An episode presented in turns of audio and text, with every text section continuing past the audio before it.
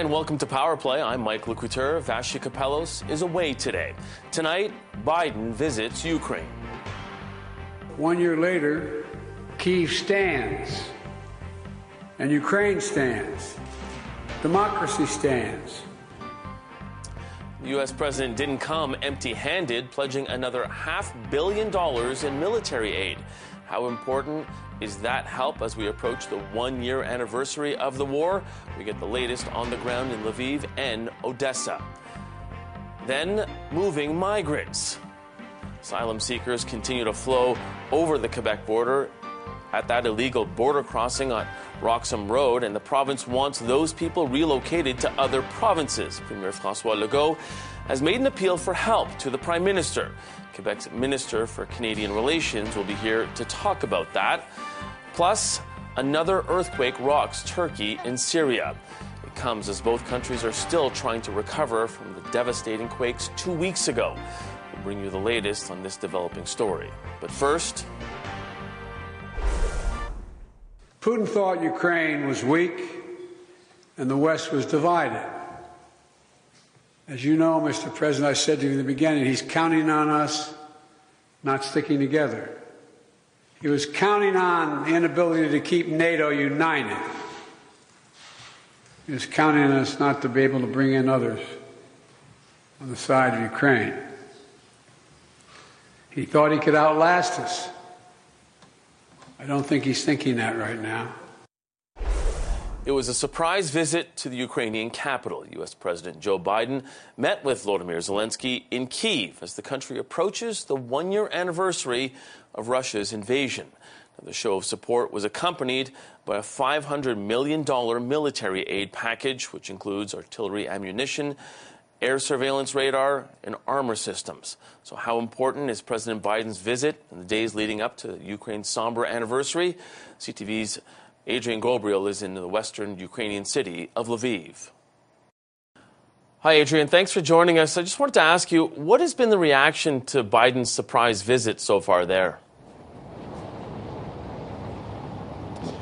You know, obviously, it was a massive show of support by the U.S. for the Ukrainian people. Today, many people, you know, uh, talking in cafes and restaurants, you know, uh, Biden's visit on the, t- on the tip of their tongue Though you know this is also um, this is also a part of the world where they choose their words carefully, uh, judiciously. And while they're happy that President Biden came, one thing that many people are saying is they want to see action. And action for a lot of people means more aid. We know today that the U.S. promised uh, $500 million, but many want to see, you know, long-range missiles. They want to see protection from the sky. Yeah, I wanted to ask you about that assistance package. How critical is that for Ukraine right now? I think every little bit of assistance is critical right now. It's been well documented that, you know, here in Ukraine on the front lines, they're using more ammunition than they can get restocked. You know, many of the NATO countries where some of this ammunition's been coming in from, they, they really they, they, they can't make it fast enough. So every little bit counts right now you know, uh, this week, as we know, it marks one year from of the Russian invasion, and uh, many are sitting back waiting to see what will come. While we know that the fighting has definitely intensified on the Eastern Front.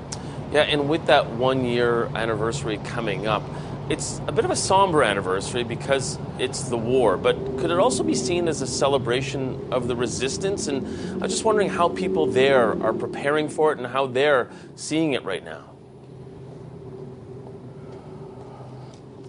Yeah, you know, many. Uh, uh, earlier today, I, w- I went to a hospital where uh, we, we, we followed with a psychotherapist and psychologists who are who are there helping those not just with their physical wounds but with the mental wounds and the toll that this 12 months has taken on the citizens and the soldiers here in Ukraine. And many say that you know, uh, one soldier for, uh, said that you know this war was going to happen and it's here and they just want to get o- get it over with. Uh, others saying that, you know, if this takes another year, if this takes another five years, they're in this for the fight. Um, you know, also we heard air raid sirens today. You know, while President Biden was with President Zelensky today in Kiev, you heard those air raid sirens. We heard them here as well in Lviv. Uh, we were inside a hospital actually with a patient when the air raid sirens went off, and everyone kind of stopped, looked outside, took stock of the situation, and then they carried on. It's amazing how people, as you sort of said that, and then they just carried on. Has this just become part of normal daily life now there? It definitely has become part of normal daily life. Uh, even those suffering from PTSD uh, aren't too rattled by the air raid sirens. It's other sounds that, that they find triggering for them. Uh, though local officials, especially this week, are warning people when those air raid sirens do hit to take cover. You know, most hospitals, hotels, most places, schools, they all have bunkers. They all have bomb shelters to go into. Local officials asking people to heed those warnings this week uh, as we wait and see what could potentially be in store. A lot of people waiting for that. CTV's Adrian Ghobrial joining us live from Lviv, Ukraine. Thank you so much for this, Adrian. My pleasure. Now, there is a significant political impact of this visit. Not only is it a strong sign of support, it also sends a direct message to the Kremlin ahead of that anniversary of the Russian invasion. So, what do Ukrainians hope will come out of today's visit? Well, Alexei Goncharenko is a Ukrainian MP with the European Solidarity Party. Mr. Goncharenko, thank you so much for joining us today. We appreciate this. Thank you very much for, for your invitation. I wanted to start by asking you what message today's visit sent the Kremlin and Vladimir Putin. The message is very clear that Putin will lose this war, and there is no fatigue in the West, and the West will be with Ukraine as long as it takes. So it's much better for Putin to stop the war now, before he is like the disaster happens. So better to start everything. Uh, I mean, to finish everything right now, and that is in his hands. Do you see a change potentially this week? And I say that because that symbolism of having the U.S. president there, and you're saying that is a clear message. Do you think he will act on that message that will be sent? Well, we will see very soon, but it's up to him. The, the best option he has is to, to listen to this message, to stop the war, to get out from Ukraine. He will still control one seventh of the uh, land mass of the planet. What's the problem? So if he will decide another way to continue the war, I think that him and Russia will receive a disaster. I wanted to ask you what was more important today the symbolism of having the U.S. president visit Ukraine or the $500 million in military aid that President Biden has promised to deliver? Both are important. That's a full choice. I mean, uh, for us, it's important a new package of support. But at the same time, the fact that President Biden came to Ukraine uh, exactly at the moment and in the head of Putin, that would be a time for preparing a military parade on Khreshchatyk, commemorating uh, the first anniversary of his great success but at the end of the day, in one year, he has just big losses.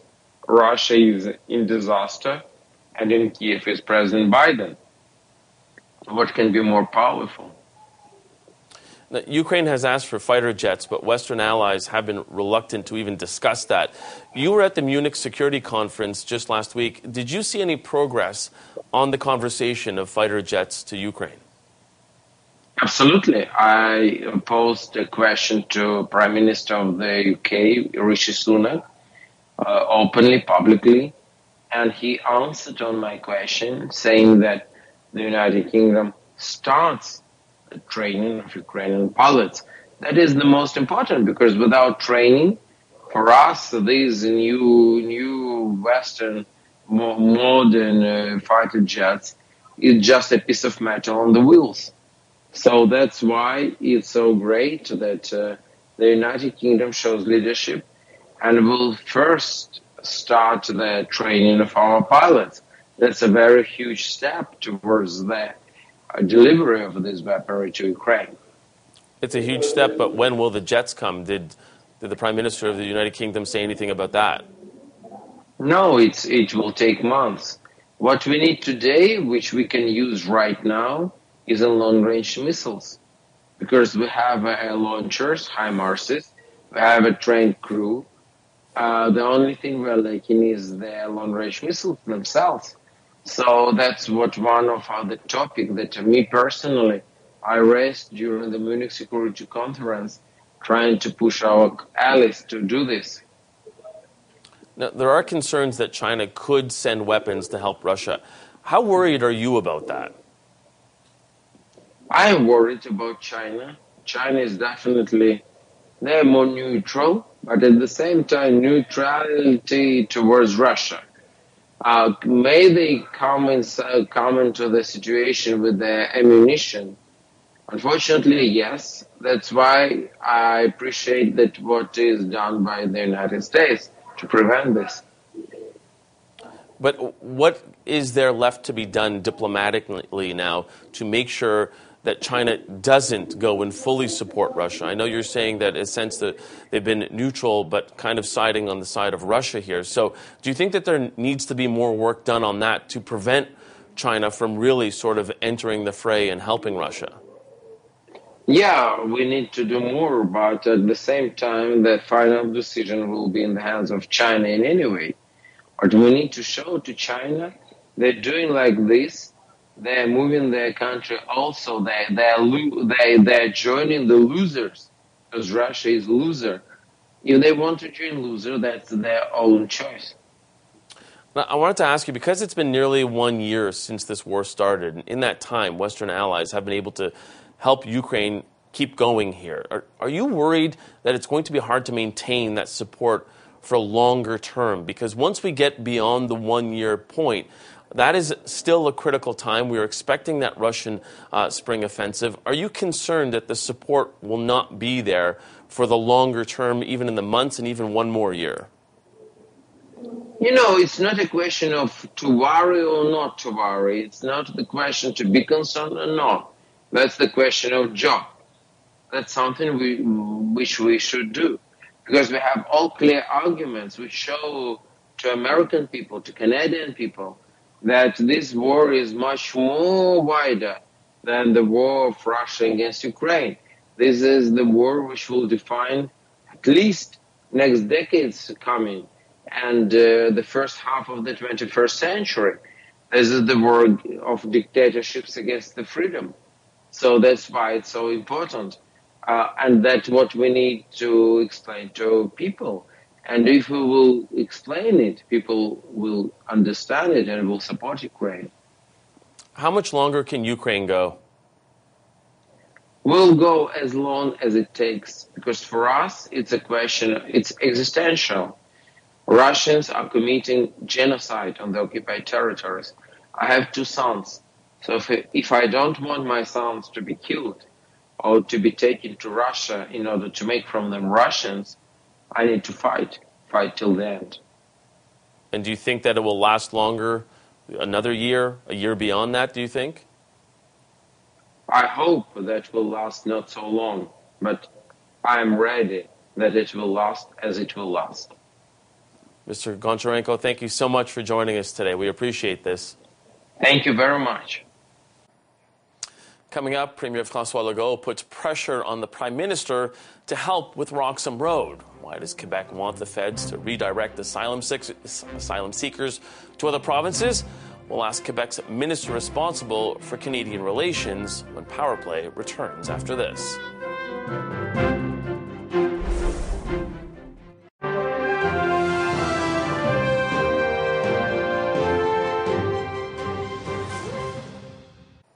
Premier Francois Legault was demanding the feds send asylum seekers irregularly entering Quebec to other provinces.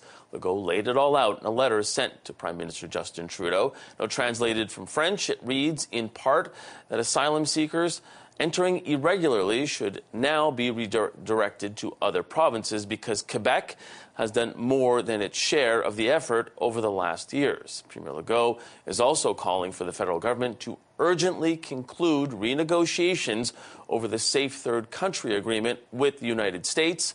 As soon as possible. Now, the Safe Third Country Agreement does not currently cover irregular border crossings. Roxham Road, the popular irregular border crossing, has become a flashpoint in Quebec federal relations. More than 30,000 asylum seekers have irregularly entered into Quebec last year, mostly through that Roxham Road crossing.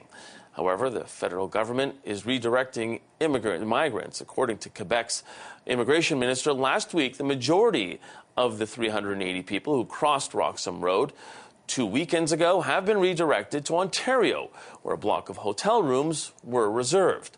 We asked Federal Immigration Minister Sean Fraser's office for a comment on this, but he, we did not get one in time for this show. So, will Legault's letter force the feds to do more at Roxham Road? Earlier, I spoke to Jean Francois Roberge, Quebec's minister responsible for Canadian relations and the Canadian francophonie. Hi, Minister Roberge. Thank you so much for joining us today. It's a pleasure. So this has been an issue for years. I just wanted to know why did Premier uh, why did Premier Legault send this letter now? Well, as you said, it was uh, an issue for for years. But uh, here in Quebec, we are proud of our tradition of uh, welcoming refugees you know, as long as it was like 1,000, 2,000 was okay. But now our capacity are exceeded. We cannot no longer uh, take care uh, of, uh, of all the, those refugees, you know. Uh, we have so, some social assistance issues, healthcare issues, housing issues. So this is why uh, Prime, uh, Prime Minister Legault wrote a letter to Mr. Trudeau uh, something has to change, and it's it's uh, it's a crisis. Now, in the letter, Premier Legault also notes how a large proportion of the asylum seekers don't speak French, and that makes integration more complicated. I wanted to ask you if most of these people did speak French, would you not be asking for the federal government's help? No, because it's a question of numbers. You know, if we have a housing uh, crisis, if we have education crisis, you know, it's like uh, it's like we have to build 13 schools, 13 new schools within one year to take care of all those kids. You know, it, it's it's impossible. Even even if they uh, they uh, they would speak French, uh, it's a question of numbers, and uh, we simply don't have the capacity to handle that many people right now. This is why other provinces have to uh, to do their, their share. We did more than our share in Quebec. So, what does that mean, do their share? Because we know that some of these um, uh, asylum seekers have now been sent to Eastern Ontario. Uh, when you say do their share, are you basically looking for the federal government to bring buses to Quebec to bring some of these asylum seekers to other provinces?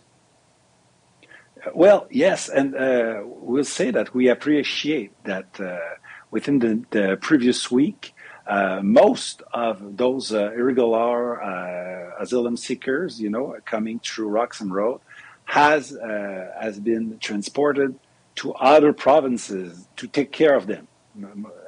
As in the fact is to take care of them, to to give them all they need. but we want to be sure that we come to a sustainable system because uh, you know the, in the past year in 2022 here in quebec we received 39,000 people crossing uh, crossing Rock, Roxham Road, you know. So irregular entries are, are huge here, and we, we don't have the capacity to uh, to take care uh, of them right now. This is why it's really important that uh, the federal government, um, you know, uh, ha- control the borders. You know, mm-hmm. some sometime federal government wants to tell the provinces how to manage healthcare, how to manage environment, how to manage education, but they have to manage borders. Is their responsibility. So, what's the Quebec government's ask? Do they want Roxham Road and that opening there, because it is an opening, do they want that just to be completely closed off? Because conversely, some people are saying is that if you close off Roxham Road, that the problem will just pop up somewhere else along the border. A simple solution won't uh, do it. Uh, you know, we have to uh, to renegotiate with United States the Safe Third Country Agreement, and it's important that for Mr. Trudeau uh, this is now the first priority. It's, it's the duty of the Premier uh, of Canada to take control of the borders of Canada. I think Canadian thinks uh, it's important, of course. So there's a meeting with Mr. Biden coming soon, and this should be the number one uh, priority for for uh, Mr. Trudeau. Has uh, Premier Legault spoken to Prime Minister Trudeau about making it the number one priority? And, and if so, what has he heard about that? Well, Mr. Trudeau uh, said he's, he's open mind. He wants to discuss it with Mr. Biden, but we don't have to discuss it. We have to renegotiate it. It's really important because uh, I think that uh, now uh, that uh, other provinces you know, they, they raised their hand. They said, yes, we, we, we can take uh, those uh, those new uh, asylum seekers, even though they, they go through irregular entries.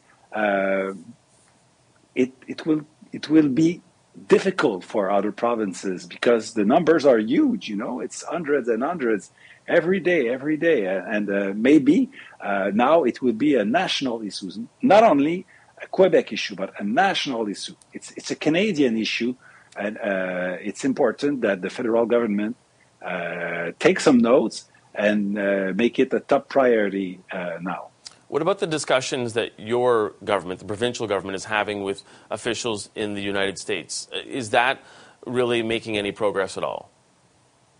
Well, uh, Mr. Legault talked to Americans the, the, last week, the the ambassador, and they had some great discussion. And Mr. Legault bring this uh, this this uh, this matter, of course.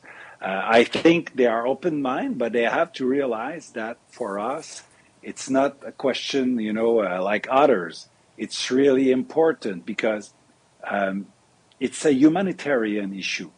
You know, we, we want to take care of them. We want to give them uh, a roof. We want to give them all they need to go through winters, uh, to, through the winter here in Canada and uh, just to to say that oh yeah we, we are we are gentle we, we are we are happy we are open mind we want to welcome refugees it's not enough you know?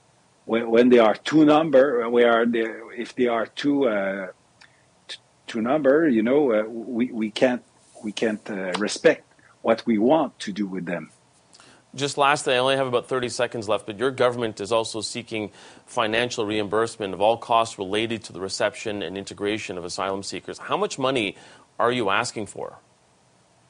Well, we will count it because uh, the flow and the, the, pressure on our public services are huge. You know, uh, education, housing, social assistance, uh, health. Uh, it, we're talking about more than 50,000 people living here in Quebec since uh, three years they came, and it's really long uh, for for the government, uh, for the federal government, to go through all the procedure. So uh, we will come back with with a number, but we want an engagement from the federal government that they will they will pay the bills. Mr. Roberge, I'm going to have to leave it there. Thank you so much for joining us today. I appreciate it. It was a pleasure. Thank you. And our front bench panel is standing by to dig into this a little later on in the show. It's Maryam Monsef, Laryssa Waler, Kathleen Monk, and Laura Stone. But first, we'll have a look at the other political stories today in the world. The list is coming up next on Power Play.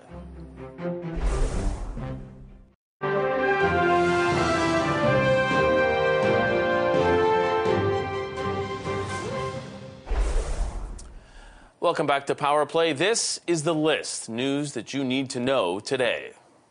It was very shaky. Uh, you know, we hardly stood up. It was very difficult. At least three people have been killed and more than 200 injured after a 6.2 magnitude earthquake rocked the border region of Turkey and Syria. It happened just two weeks after a pair of deadly quakes devastated the same area. Turkey's disaster agency is now warning the sea level could rise by 50 centimeters and is asking people to stay away from the coast. Authorities say the death toll from the first quakes hit Turkey and Syria is now more than 46,000. In a tweet today, International Development Minister Harjit Sajjan said news of yet another devastating earthquake in Turkey and Syria is horrifying. We are accelerating the deployment of humanitarian aid to the region. And escalating tensions today as Japan is calling for an emergency meeting of the UN Security Council. It comes as North Korea threatens to turn the Pacific region into a firing range. On Saturday, North Korea fired an intercontinental ballistic missile into the sea off the coast of Japan. It resulted in American air exercises in the region. Today, two more missiles were fired into the sea off Japan, the Japanese coast. North Korea is demanding a halt to annual American South Korean military drills. Our four provinces have been working on launching an Atlantic register for physicians and surgeons to improve uh, mobility within the region and to cut down on the unnecessary red tape and administrative burden uh, for physicians who want to work within the region in any of our healthcare systems. Starting May 1st, a new Atlantic registry will allow doctors to work in New Brunswick, Nova Scotia, PEI, and Newfoundland and Labrador without seeking individual provincial accreditations. Atlantic premiers today announced the program to facilitate physicians and surgeons moving and working throughout the region. And remembering a Canadian, a giant of Canadian arts, longtime National Arts Director Peter Herrndorf died this weekend at the age of 82. After a career in the media, the Amsterdam born lawyer held the reins of Canada's National Arts Institution here in Ottawa for almost 20 years. He was recognized with the key of the city to Ottawa and the Order of Ontario and the Governor General's Lifetime Artistic Achievement Award. Well, up next, we bring in the front bench to dig into Legault's migrant demands. Stay right here. Power Play. We'll be right back.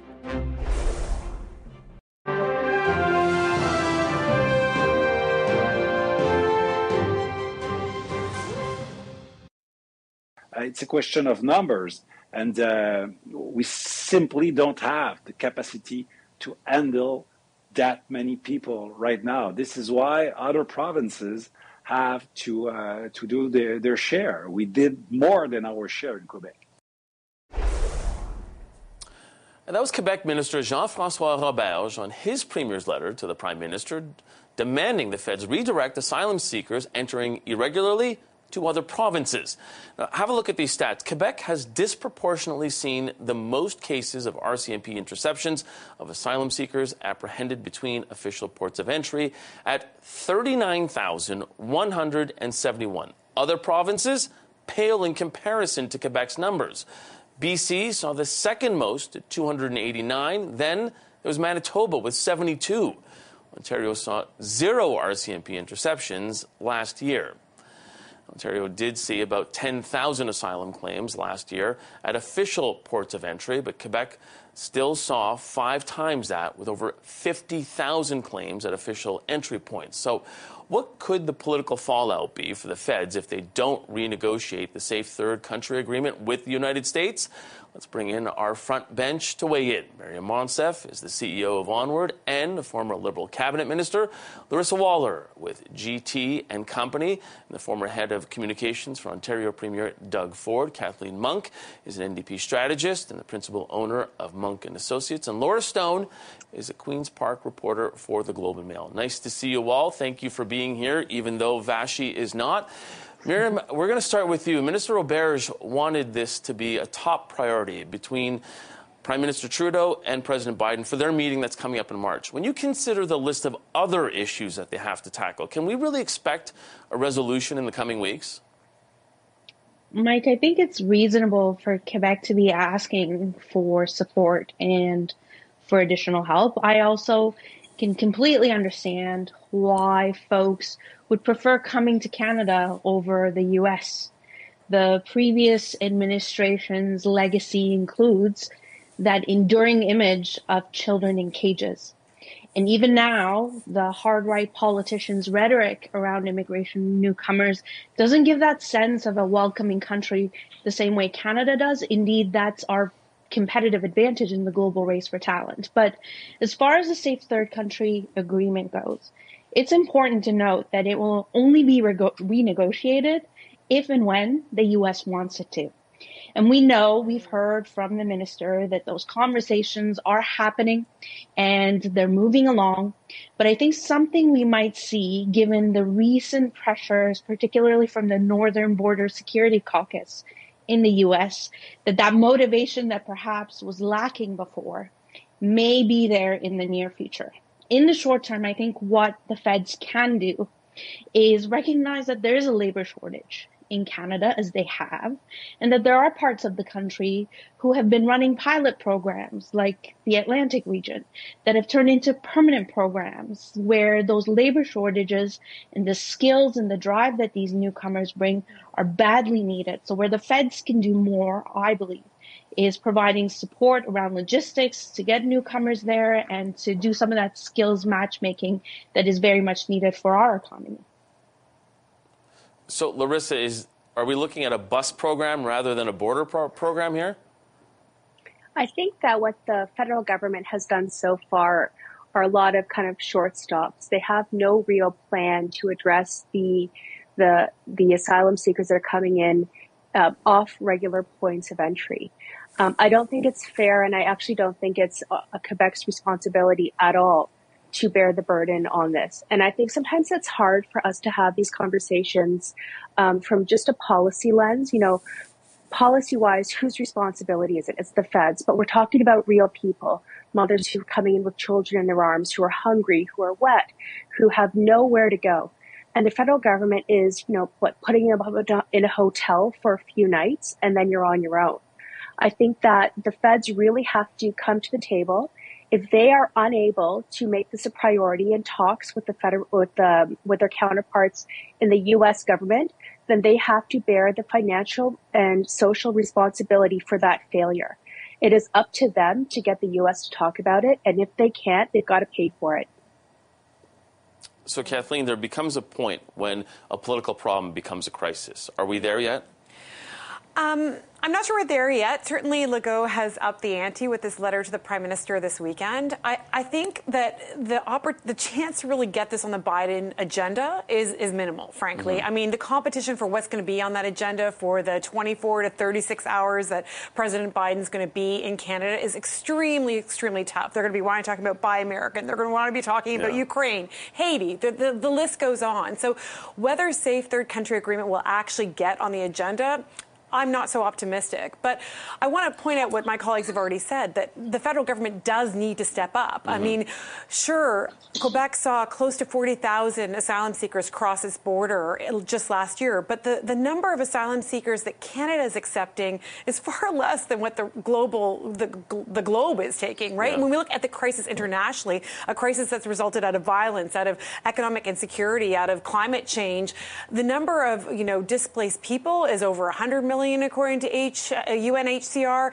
In terms of refugees, we're talking about 30 million. So the federal government needs to kind of put its money where its mouth is in terms of welcoming these refugees and really needs to find those supports. We already know some, some of these refugees are going to Niagara Falls, they're right. going to Cornwall. So the government's going to need to find a way to settle them and to give them the supports them, that they need. Laura, this is not a problem that's really unique to Quebec, but it's acute in Quebec. Given how important votes are in that province, does the Trudeau government really have to sort of dig into this now before it gets to be a bigger problem?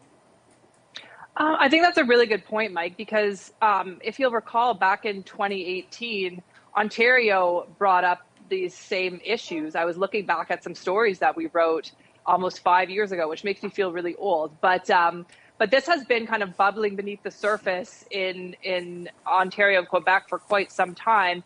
And I I do think that this letter from Legault will probably have more of an impact um, than say someone like Premier Doug Ford um, complaining about it. And I think that is for probably more political considerations and an understanding that Quebec has been dealing with this for a, a very long time. So I think you've seen kind of federal ministers come out and, and, and try to placate Quebec more so than they've done with other provinces. But what's interesting about Quebec's demand is that uh, the federal government will have to negotiate with other provinces over this. If, if you know, if they if they choose to to to transfer some of these people um, to more centers in Quebec, they're going to have to talk. Sorry, to in Ontario, they're going to have to talk to Ontario. And as my fellow panelists have said, they need to provide way more resources. So this is now kind of a, a federal problem, even though it's most acute in Quebec. And so now um, you know, Ottawa is going to have to negotiate now. We've just had these big health talks, and I think they're probably going to have to do some more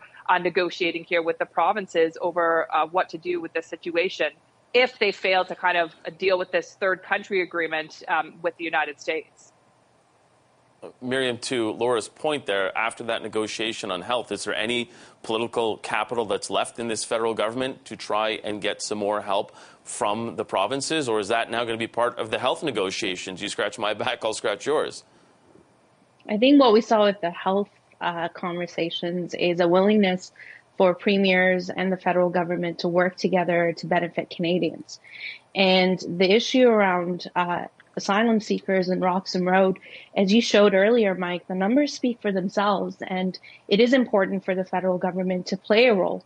And I think we've seen the desire to to step up and to support Quebec with that. Uh, those folks going to Niagara Falls, to, to Cornwall, that's part of the government stepping up. But I think there is a note here too that Quebec is responsible and premiers in the past have asked for authority over their immigration process. But ironically, perhaps through this letter, the premier shows that the federal government must continue to play a role in immigration, even when it's uh, in the hands of other provinces. So we're going to see folks stepping up. This is a national issue. Uh, and if the coordination is done right, it will benefit those regions in the country who want these newcomers, who want these immigrants, and want to benefit from their desire to give back to our communities and fill our labor shortages. Okay, we're going to have to leave that subject there. Maryam, Laryssa, Kathleen, and Laura, stick around on the other side of this short break. Misinformation targeted at the person who wrote the Emergencies Act inquiry our elected officials doing everything they can to fight misinformation. The front bench weighs in next on Power Play.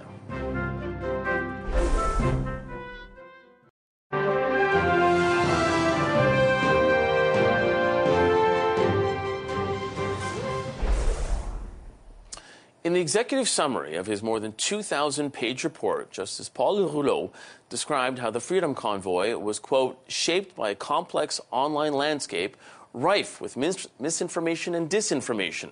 The commissioner was also the subject of disinformation himself, which was debunked by our own colleague Glen McGregor. As Glen reported, despite the numerous claims by some social media accounts, Justice Rouleau is not related to Prime Minister Justin Trudeau. Rouleau also noted that there was misinformation which was used to, quote, unfairly discredit all protesters. And he says it was prone to amplification in the news media, so there is a lot of blame to go around. So, how are people supposed to guard against misinformation and disinformation? Let's bring back the front bench. We have Maryam Monsef, Laryssa Waler, Kathleen Monk, and Laura Stone. Laryssa, I'm going to start with you, and we're going to start with the Rouleau story. So, he does have a family tie to the family of former Prime Minister Jean Chrétien, but it's not the Trudeaus. So, in an online world, though, how are we supposed to stop a lie like that? Yeah, I mean, it's a good question. And I think when we look at it, we have to look at disinformation and then misinformation. Disinformation is really intentional um, and it, it tries to inject lies and mistruths into probably an already really tense situation or tense news cycle. Misinformation is sometimes when like Uncle Bob shares a post on Facebook that's wrong. But that misinformation always sort of starts out as disinformation. How do we fix it? I wish I had a really good answer for you. I think we live in a really polarized um, era of history right now where there's still a lot of hurt and a lot of people who want to create more hurt. Um, I think that there is obviously a responsibility on news media. There's a responsibility on government. There's a responsibility on law enforcement. And then there's a responsibility on everyday people. I double check everything now. I check to make sure it's from a credible news source. I often check to make sure, like, I go to the, you know, the root story, the root, the root, you know, information. Where did that story come from? Mm. But you can't do that all the time. And I would say that, like, I'm, I'm in this world, so I know to do that. But so many people that I know that are super smart don't do that. And they're sharing things that I know aren't true. And I used to tell them, but now it's like I can't even keep up with the stuff I see that's not true. Uh, Kathleen, social media was where this movement started, It's really how it grew, and that's something that Rouleau had talked about. He also suggests in one of his recommendations that the federal there be a federal department or agency that essentially is responsible for monitoring and reporting on social media. How concerned are you that that could be overreach? I'm not sure if it's overreach. I, I, tend to agree with Laryssa that it needs to be addressed, and how you do that, whether it's police, whether it's politics, I would argue it's probably more around civic education and mm-hmm. how we actually educate our, our young people and, and, our older people. Because often I know p- older people in my family have been guilty of the Uncle Bob syndrome, yeah. as Laryssa terms it, sharing things on Facebook that that uh, that aren't true. But what I thought was interesting, what Justice Rouleau said, he said that social media could act as an accelerant, mm-hmm. you know, uh, for this, and then actually he actually pointed out that the the protesters themselves were both perpetrators of misinformation, but also victims yeah. of, of misinformation themselves. And so, how we how we can maybe it's going to take a governmental kind of body, maybe it's academics, or maybe it's all of all of us just kind of taking a breath and actually checking our sources. It's funny that Laryssa says that she double checks her sources because um, an interesting study by CIVIX, which is a student democracy uh, nonprofit that operates in mm-hmm. schools, actually does a program called Control F. And they actually say that some political researchers, ex staffers like right. Laryssa and myself who've worked on the Hill, are some of the best people at kind of discerning and understanding whether sources are true or not because we do a lot of oppo research, just right. like Glen McGregor, your CTV colleague, did. It's basically opposition research to right. figure out if it's true or not. But more of that that needs to be done. Laura, I'm going to bring you in here because, uh, as the one journalist or second journalist on this panel, although I'm not a panelist, uh, I just wanted to ask you because Rouleau pointed to the story about attempted arson in the apartment lobby mm-hmm. here in Ottawa as a story that was amplified by the media. Now, as journalists, we all do our best to fact check and verify, but is this a case where we just need to be better? I mean, we always need to be better every single day. You know, you know what it's like, Mike. We restart every day. It doesn't matter what you did yesterday or the day before. Uh, we're judged on our, our latest work. I mean, I will say the you know the vast majority of reporting on this uh, story, this Freedom Convoy story, was excellent and done under extremely difficult circumstances. And, and we know the mainstream media was a target of a lot of the vitriol of some of the people who attended attended these, but you know, a colleague once described us as chronicles of history in real time. We are watching it unfold and we are doing our best in that moment. And so, of course, it's not always going to be perfect. And when there's so many things going on at once and there's an incident such as that, your mind might go to what's happening on the ground there, but you always have to be sure and you yourself have to fact check yourself. So of course, you know, journalists are always learning, um, you know, new tricks and, and how to how to be better. Uh, so yes, we always do have to be better. We we also have to admit our mistakes, and I think that's a really really important part of transparency of journalism, corrections and things like that that come out when you do make a mistake, you have to own up to it. So that's a big part of it. But I do think you know the vast majority of this work was very very well done. But of course, there's going to be things that fall through the cracks in these really chaotic situations. Maryam, as the only MP and, and legislator legislator on this uh, this panel, I want to ask you: not only, you know, have you been victim of online misinformation, disinformation, but also you're somebody who's in the cabinet room and able to sort of dig into this type of thing. So, what is the path forward in your mind in trying to uh, limit or really sort of stamp out misinformation and disinformation? Well, I wasn't in Ottawa when the occupation occurred, uh, and I'm no longer an MP or a cabinet minister, but I did hear stories, and I can only imagine what it was like to be a journalist walking through those crowds, to be a staffer or a politician walking through those crowds. And we heard some of that during the testimonies that happened with, with Commissioner Rouleau, uh, Commissioner Rouleau. I don't I'm not surprised that the disinformation and the misinformation continues long after the occupation has ended and even after what we saw was a thorough, fair report was presented, which by the way, spared no one. No actor, no order of government was spared from uh, constructive feedback from the commissioner.